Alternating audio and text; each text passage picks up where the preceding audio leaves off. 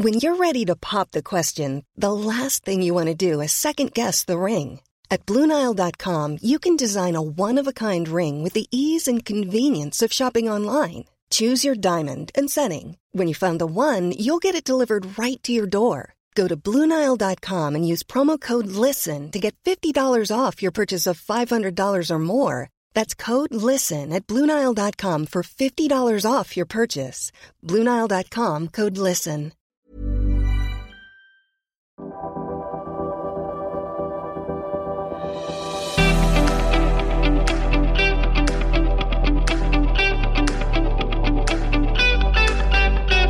I would have thought advocating around securing our systems is in the interests of national security.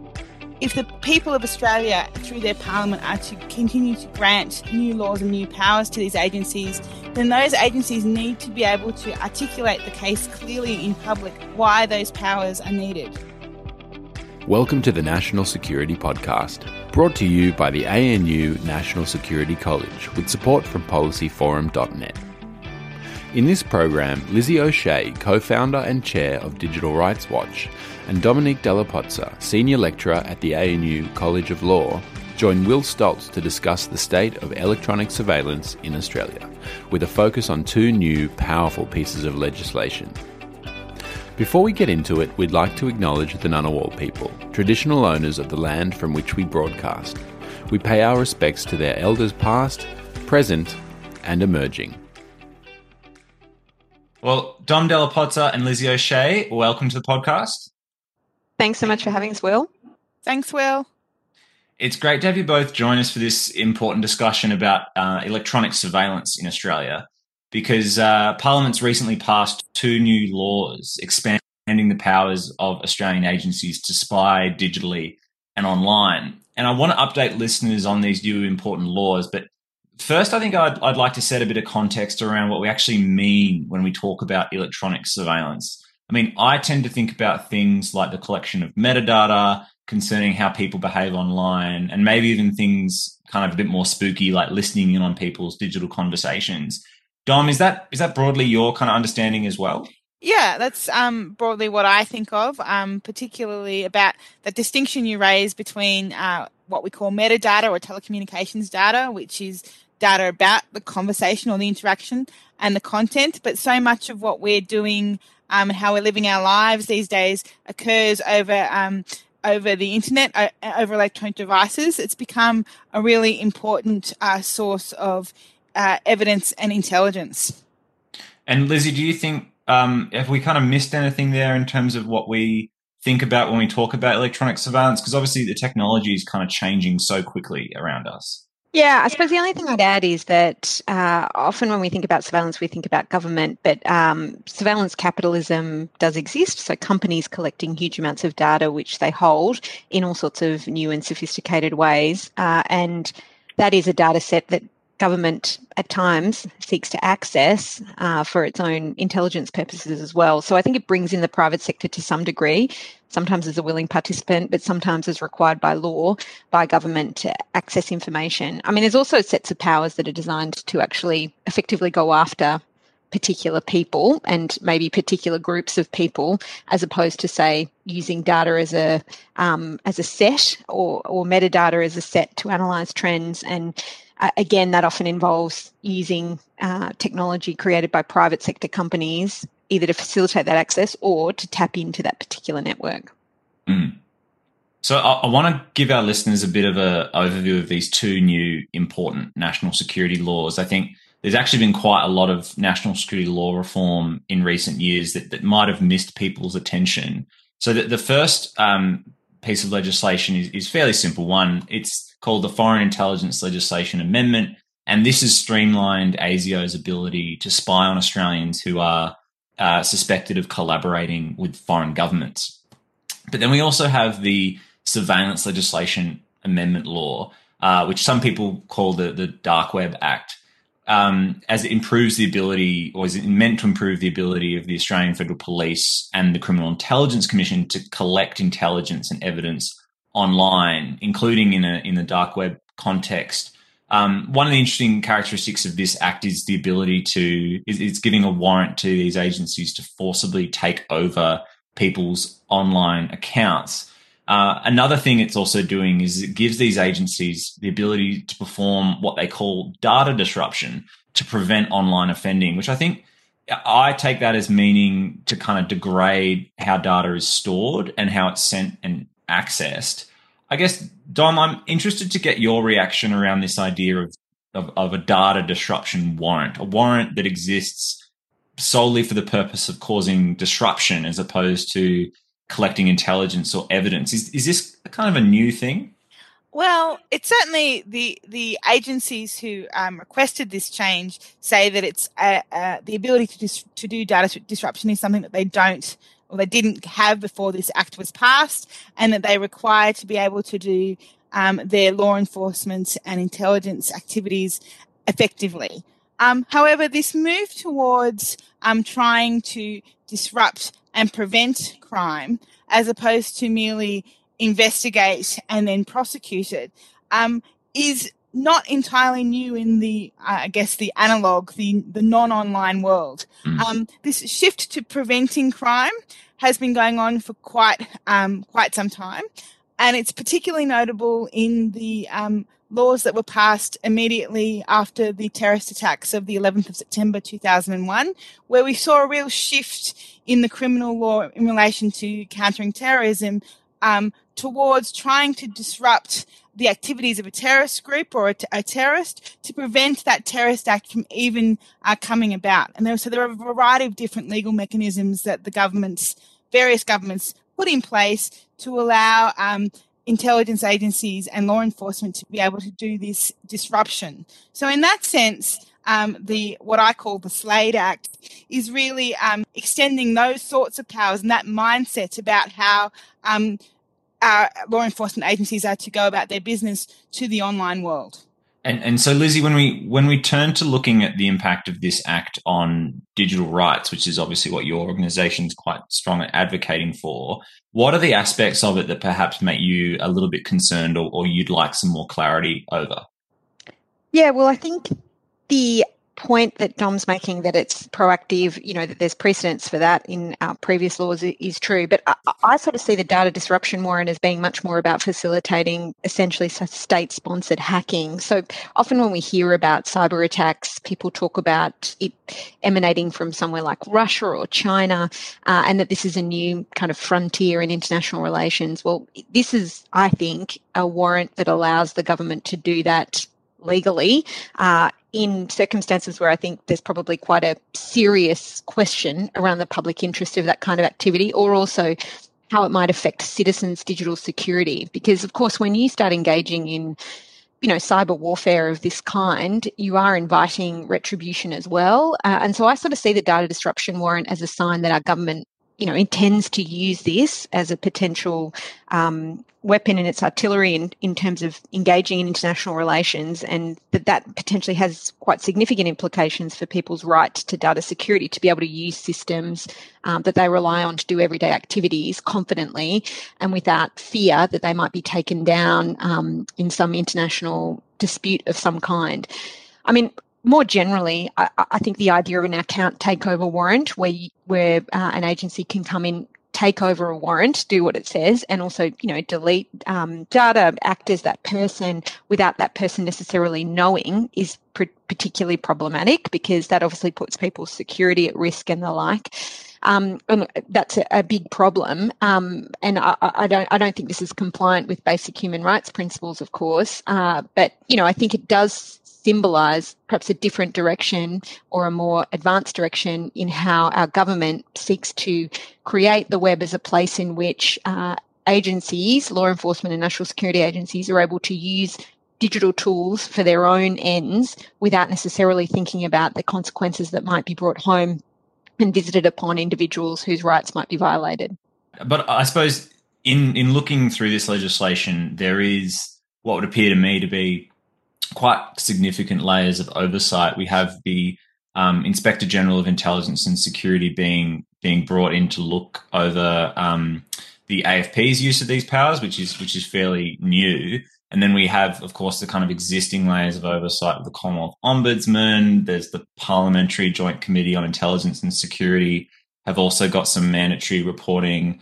Uh, I mean, to, to you, Dom, do you think that the the layers of oversight that are in place are sufficient to help kind of guard against some of the issues that Lizzie's raised from a, a digital rights point of view?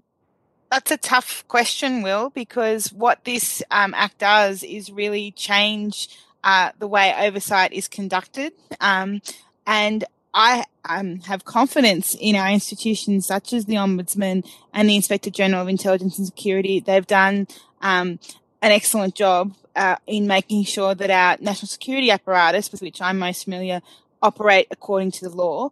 But this bill grants very extensive new powers um, to the AFP. As you've mentioned, it's um, unusual for the Inspector General of Intelligence and Security to give um, to be, be, given oversight over um, the AFP. So there's a lot of new things going on in the oversight space here. So um, ha- the our oversight agency uh, bodies have excellent track records and great reputations.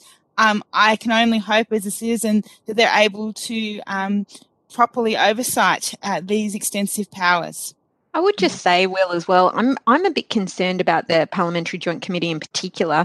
I mean, both of the pieces of legislation we're talking about now absolutely flew through the Parliament um, in less than 24 hours, I think, in both cases.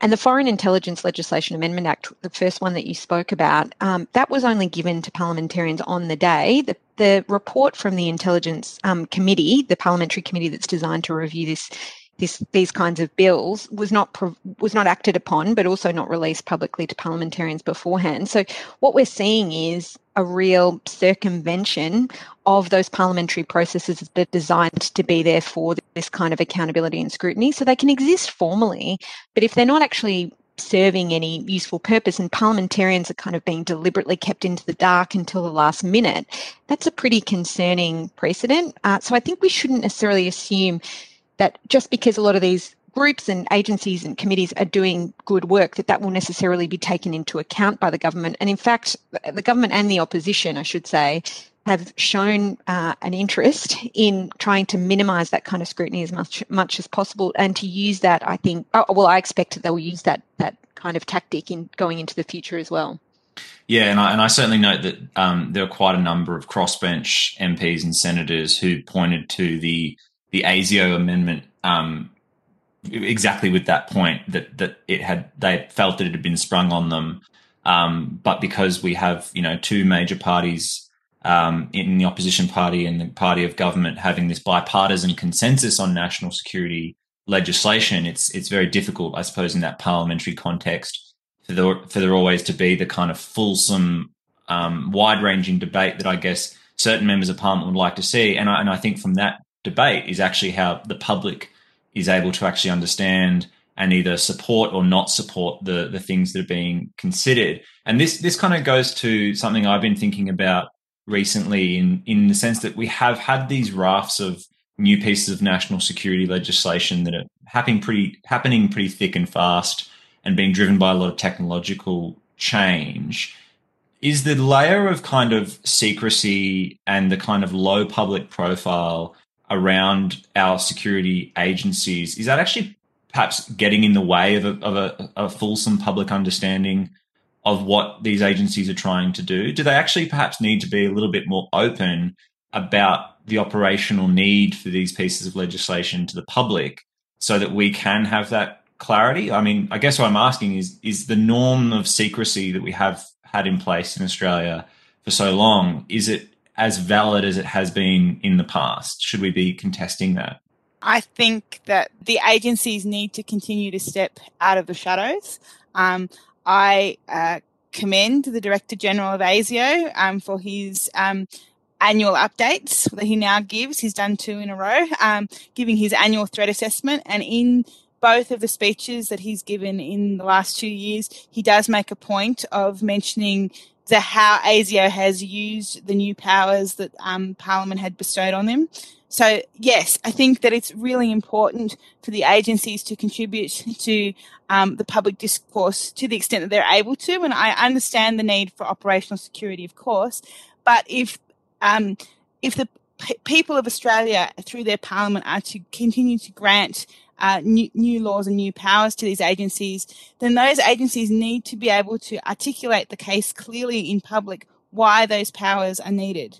And this is a particular um, issue when we're talking about legislation that um, deals with the online environment because it is often harder to make the case um, for why these particular powers are needed because they're perceived to be so intrusive.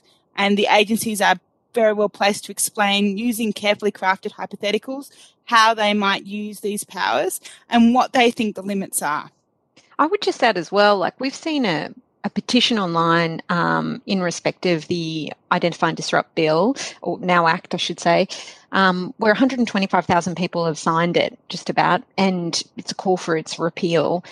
So the continuation of this conduct whereby we're just expected that agencies have a social license for this and that people find the concept of privacy too difficult or or it's dismissed as being with some fatalism that you know essentially people give up their right to privacy all the time when they go on Facebook so why should they expect anything from the government?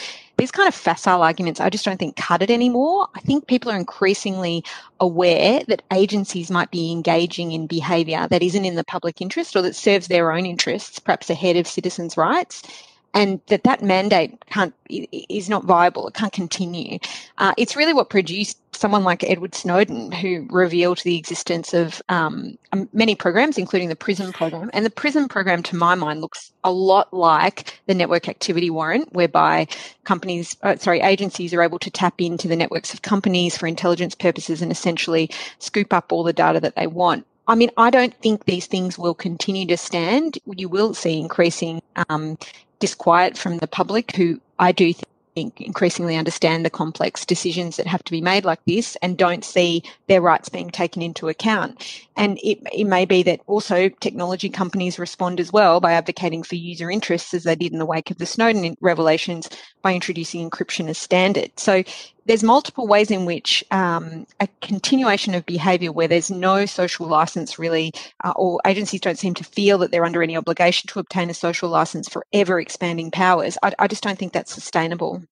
Well, Lizzie, you also like you mentioned the role of private um, companies in in all of this. I think it's it's interesting to observe, say, the the TOLA legislation that has kind of garnered a lot of controversy with um, the various mechanisms that are in place in that legislation for both voluntary private sector assistance and then involuntary assistance with security agencies. I'd note that the vast majority of this assistance is happening on a voluntary basis. Do you think the in, in this discussion about uh, digital rights and the encroachment on on people's digital rights, do you think the private the private sector companies are being held as accountable as perhaps they should be um, as alongside the agencies themselves?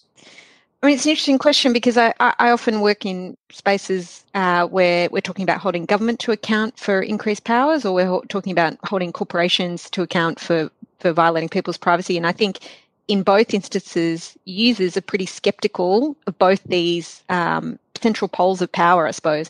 Uh, I think it would be um, funny to, to describe co- corporations as somehow escaping uh, criticism for their failure to respect people's privacy. So I think, in, in, fact, people see more and more that these companies aren't to be trusted. They use them for different purposes. They don't want this kind of uh, situation to exist, but the, the laws permit um, essentially a political economy that, and a business model justified by surveillance capitalism. Having said that, I think there are there are ways in which we could reform um, both these fields, as in limit what private companies collect, and then that for therefore limiting the kinds of com- of data that can be uh, then uh, accessed by government uh, when they seek to use one of these warrants or they use a subpoena and the like.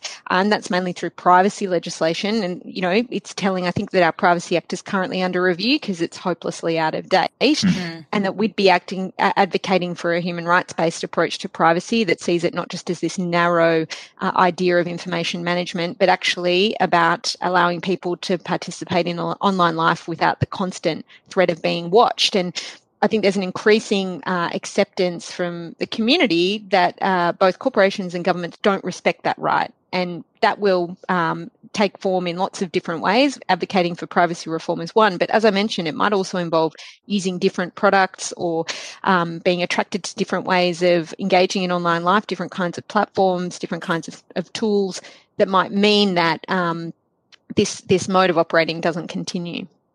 Dom, I'm I'm interested to get your kind of perspective on this because obviously a lot of the corporations that we're talking about here are transnational transnational companies um, where the data might be being the data they collect might be being stored, you know, well and truly outside of an Australian jurisdiction. If we're trying to kind of regulate and create laws around um, private businesses, you know, being more accountable for the digital rights of Australians, are we up against a pretty hard task because of that international dimension?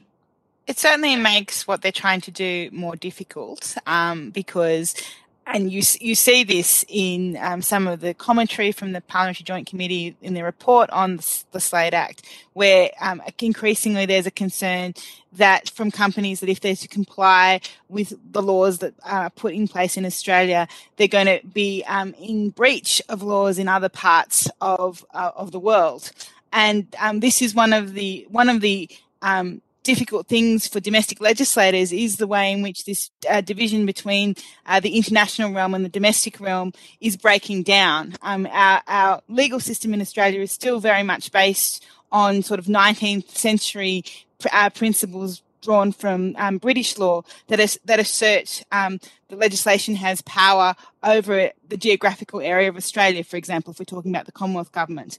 And yet, in the 21st century, we're, ha- we're making laws that affect, as you say, companies that aren't necessarily um, entirely headquartered here, where the data doesn't reside in Australia. So that makes it um, it increases the complexity of the legal issues that underpin the legislation. I don't think that's a reason for Australia not to become involved in this. The kind of rights that um, Lizzie's talked about are too important. And by the same token, the kind of threats that the agencies are trying to guard against are also transnational. So Australia can't sit on its hands and say this is all too difficult. But it does mean that our legislative approaches need to be uh, very sophisticated. We'll be right back after this short break. Around the world, democracies are in crisis. Leaders have become followers. Populists offer glib solutions to complex problems, and people search for answers. Block out the noise. Each week on Democracy Sausage, we go deeper to bring you insights from leading scholars, journalists, and commentators to help you make sense of the world. I'm Mark Kenny from the Australian National University. Join me at the Democracy Sausage Hot Plate every Monday and Thursday. Everyone knows therapy is great for solving problems, but getting therapy has its own problems too, like finding the right therapist, fitting into their schedule, and of course, the cost. Well, BetterHelp can solve those problems. It's totally online and built around your schedule. It's surprisingly affordable too. Connect with a credentialed therapist by phone, video, or online chat, all from the comfort of your home. Visit betterhelp.com to learn more and save 10% on your first month. That's BetterHelp H E L P. To turn turn to the discussion of the threats that are specifically being pointed out here um, with with some of these new pieces of legislation, I'd note that with the SLAID Act, kind of alongside terrorism and organized crime as being these kind of key transnational threats. That in arguing for these new powers, the government's really emphasized um, how these these new warrants would help address things like um, online child exploitation, uh, which isn't t- traditionally thought of as a national security problem. And then similarly, we've had the Labor MP Julian Simmons has also suggested that these powers should be used to consider uh, to counteract um, domestic violence and to support domestic violence investigations. So I guess, you know, when we're talking about trying to address these fairly urgent problems online that I think we all agree are, you know, pretty terrible things that need to be um, dealt with, how do we, you know, in the public debate and then practically, how do we, how do we really carve out space for uh, digital privacy? You know, take, for example, um, things like encryption, you know, encrypted communications like where do how do we find a balance for my right as a consumer to, to purchase and use um, encrypted communications with the the um, the need to try and you know do things like preventing child exploitation or investigating domestic violence, which are two issues the government and the opposition are kind of put into the frame. Lizzie, I'm interested in kind of your response. Yeah, I mean, obviously, I find it a bit tiresome sometimes when these justifications are put because that's not how the legislation is drafted either. The they're qual, you know, the, the idea that they're only reserved for very serious offences is is not reflected in the drafting. Um, serious offences defined in different ways, but it's generally um, offences that attract a relatively short prison uh, term of imprisonment, um, which doesn't, you know, encompasses a lot more offences than just what we're talking about here, and these most mm-hmm. serious ones which are discussed in the media. So it really frustrates me that the public debate is always just handed essentially to, or turns out to be on the terms of these agencies.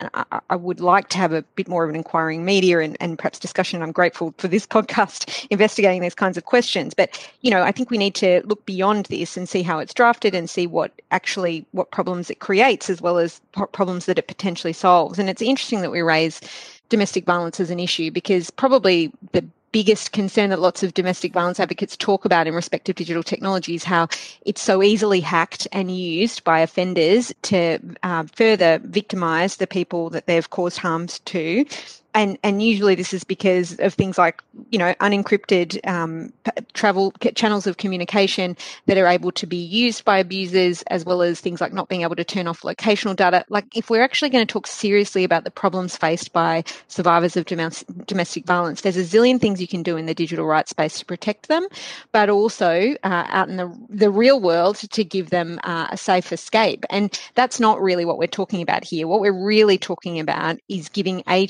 agencies the power to do what they want in their interests and then the rights of people, I think, are this afterthought that doesn't really come into the equation. And too often, in my view, the rights of citizens come, in, come into conflict with uh, the interests of national security agencies that have their own objective.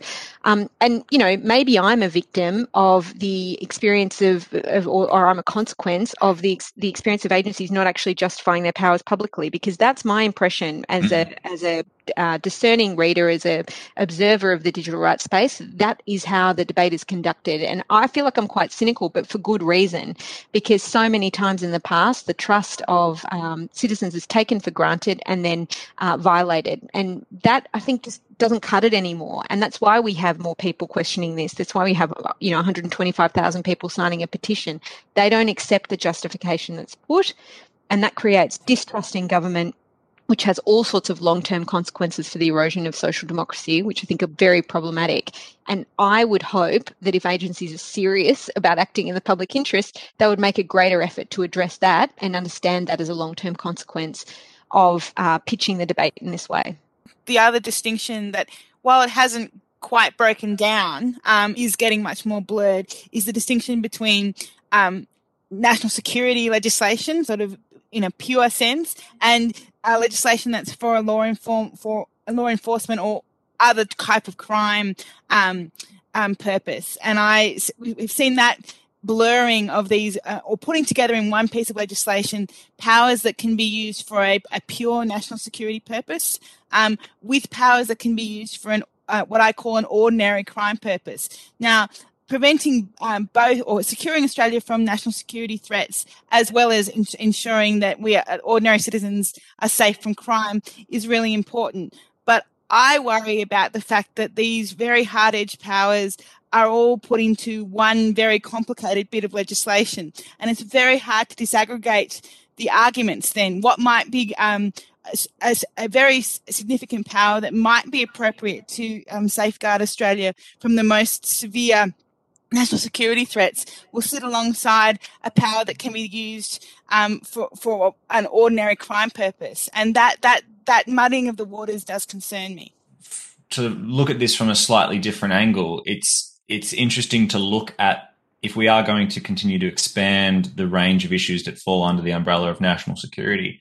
It's then interesting to look at all the different things our national security agencies then have to spend their time targeting and addressing and how you go about triaging an ever growing range of supposed national security threats. Surely, from kind of an operational point of view, uh, actually probably spreads our agencies quite thin um, and in a technological environment where you know you know they're continually struggling to kind of keep up with um, online criminals and then malicious state actors who are very very good at adapting to new technology.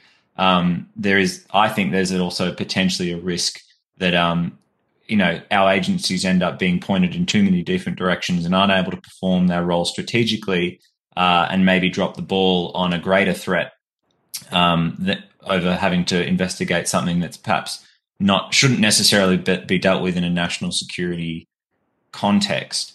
Um, something I want to pick up on um, as well, which I don't think is often discussed a lot publicly, is when we have agencies collecting more and more private data, um, how confident can we actually be that that data is actually being, in a physical and you know technological way, actually stored in a way that's safe? You know, we hear about um, you know every now and then these kind of big hacks against government servers. You know, you think about um, the incidents against the census, against the, um, even the CSIRO, hacks on Parliament, these types of things.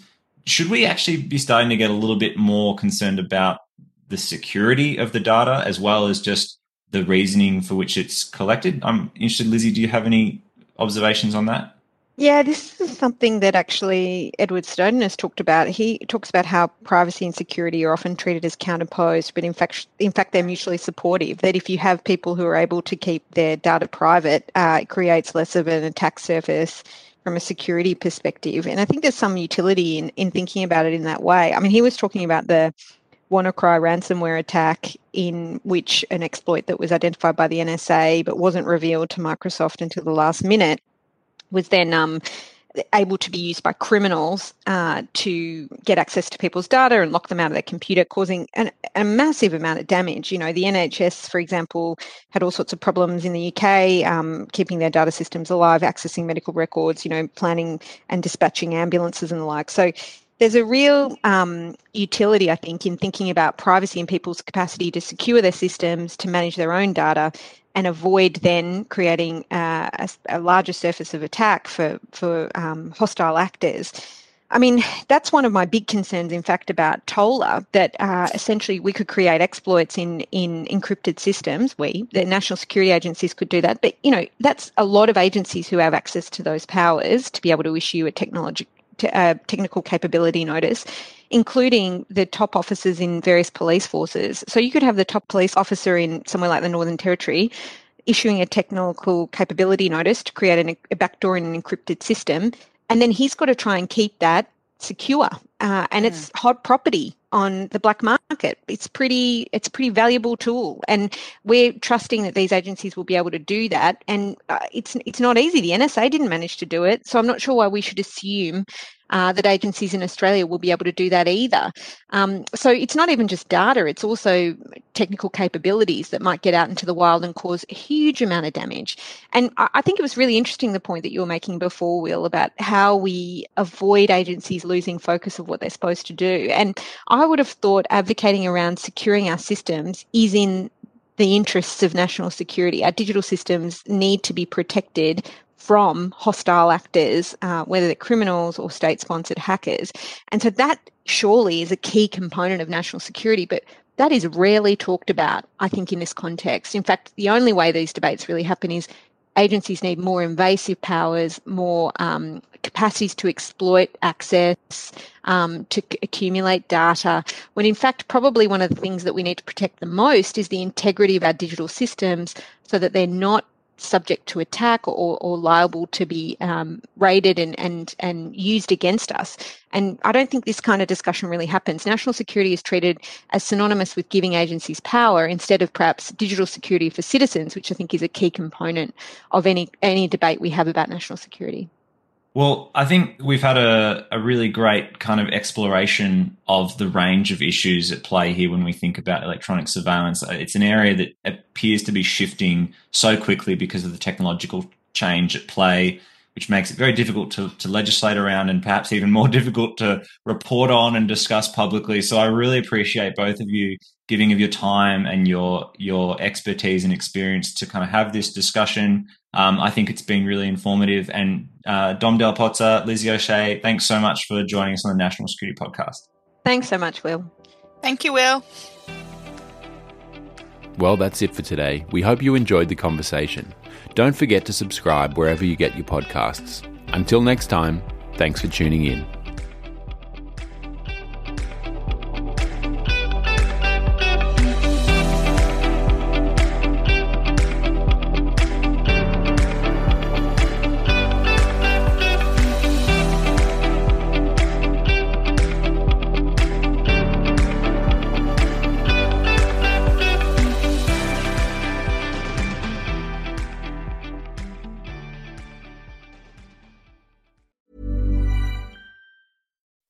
When you make decisions for your company, you look for the no brainers. If you have a lot of mailing to do, stamps.com is the ultimate no brainer. Use the stamps.com mobile app to mail everything you need to keep your business running with up to 89% off USPS and UPS. Make the same no brainer decision as over 1 million other businesses with stamps.com. Use code PROGRAM for a special offer. That's stamps.com code PROGRAM.